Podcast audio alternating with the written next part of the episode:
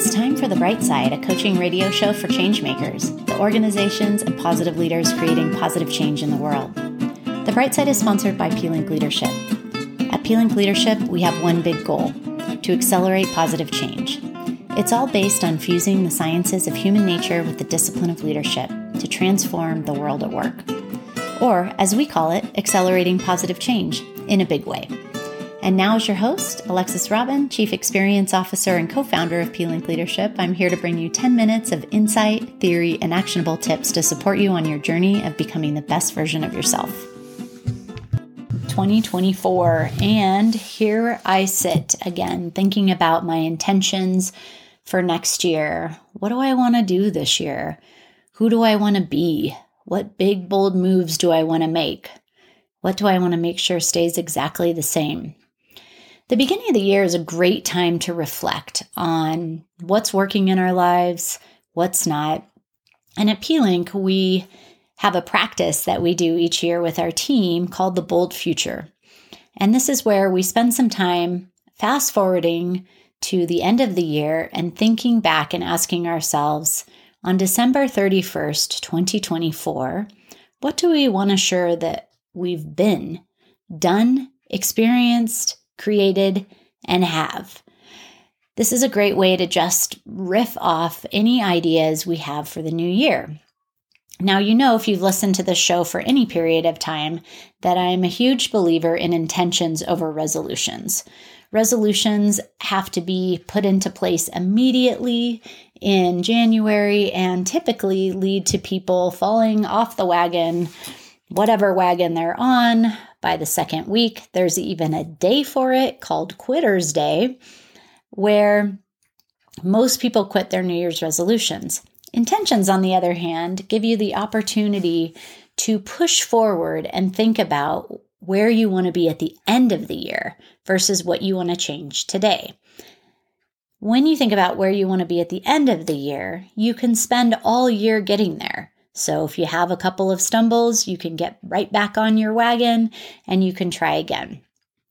So that's why I'm all for intentions over resolutions.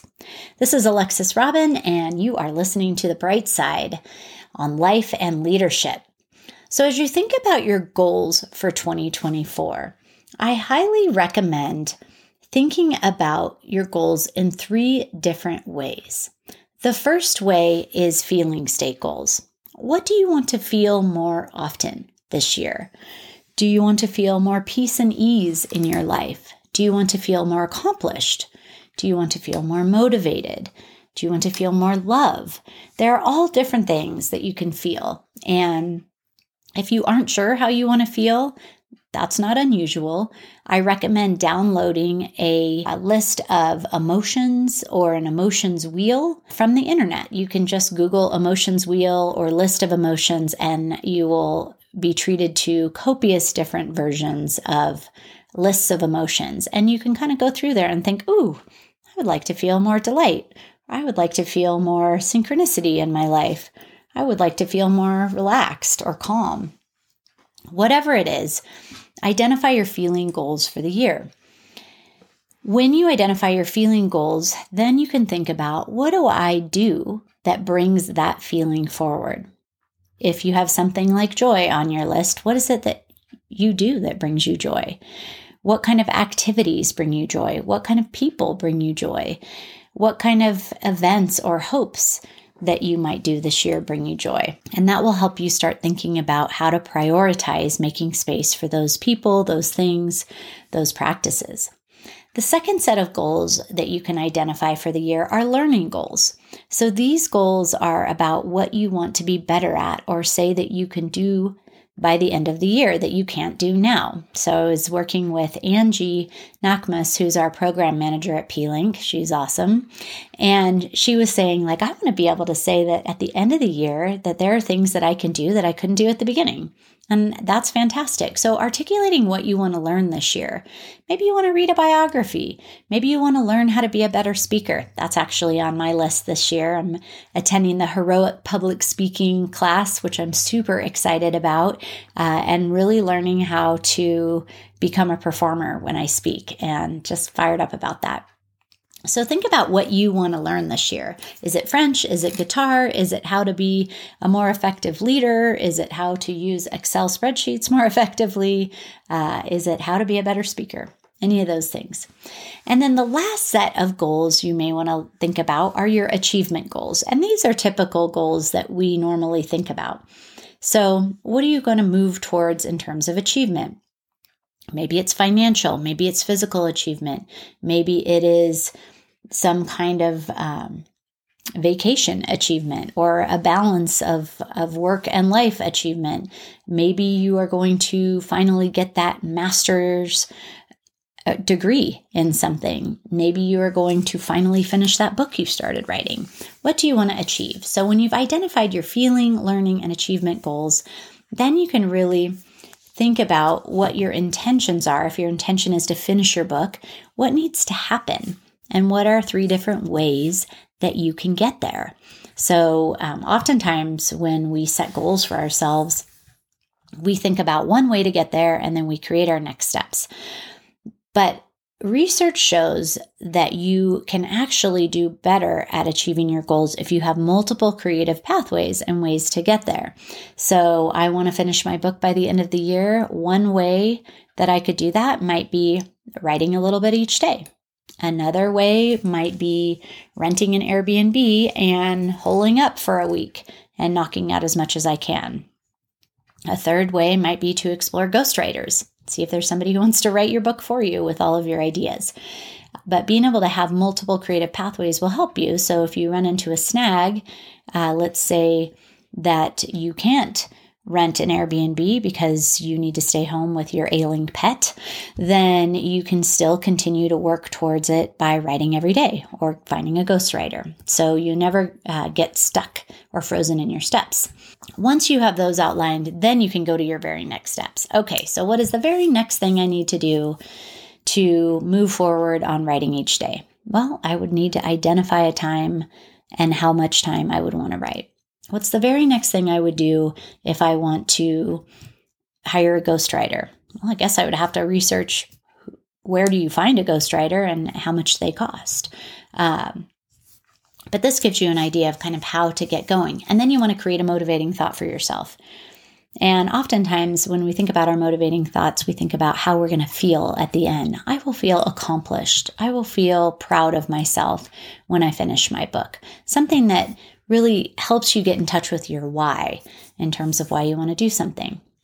Now, oftentimes, what gets in the way of us being able to achieve our goals at the end of the year or move towards our intentions is our own identity. We get stuck in old patterns, old identities, old versions of ourselves, and that sometimes can can really put up a roadblock for us. So let's say you're somebody who wants to change your relationship with drinking alcohol. A lot of people do dry January. It's an opportunity to take stock. Some people do damp January. I like to call it dryish January, where you take a few days off a week from drinking and um, just create a little bit of a cleanse for yourself. No judgment either way, whatever you choose, doesn't matter. But if you have an identity as a party girl or somebody who's fun, oftentimes that can get in your way. So it might be a Wednesday night and you might think, I want to be a party girl tonight. That's my identity. And really your goal is to try not to drink during the midweek that's going to be a challenge so that's a that's one example of how identity gets in the way but it can also get in your way if you are stuck on a certain belief about who you can be or what you can do. So you might think, well, I'm just not smart enough to take that new role on, or I just don't have enough experience, or I'm not the kind of person who can redefine my life and leave everything behind. I would invite you to just blow up the identity give yourself an opportunity to set the identity down for a week or two and try something new on and see what becomes possible if you let go of the old beliefs about who you are and what you can do. Question those beliefs and see how far you get. Once you've decided what it is that you want to do for the year, then I recommend getting it in writing. So either putting it down onto some kind of list, creating a vision board, writing yourself a letter from the end of the year. There are a lot of different ways to do this, but something that you can look back on so you can remember and then schedule on your calendar quarterly check ins. So, this is a great way to hold yourself accountable. Is every quarter, go back, revisit that vision board, revisit that letter from the end of the year, and ask yourself, Am I getting closer? Sometimes you'll realize you actually just forgot that you wanted to work on something. And it's like, oh, yeah, I need to get back on that. And it can re inspire you. You can also have an accountability buddy, somebody who can check in with you.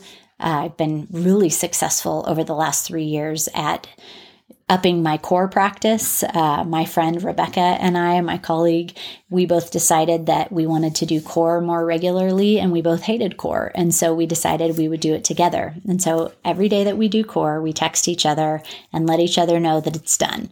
And there's just a little dopamine hit that I get every time I get to send that text that says that I've finished my 10 minutes of core for the day. And the result of that is, after three years of doing this, is a pretty rock solid uh, core after uh, making the time and committing to doing a small practice multiple times a week. So, accountability buddy can be really helpful. And finally, if a quarterly check in or an accountability buddy aren't for you, then I just recommend thinking about one small practice you could do each month. So, make a list that has January through December in it, and from there, you can list everything that you would like to do each month. So it might be just a little tiny thing in January, might be a little tiny thing in February, but all of those things will add up by the end of the year and get you closer to your intentions. All right. Thank you so much for tuning in today to The Bright Side. We look forward to talking to you on the next show and wish you the best of luck in your intentions for 2024.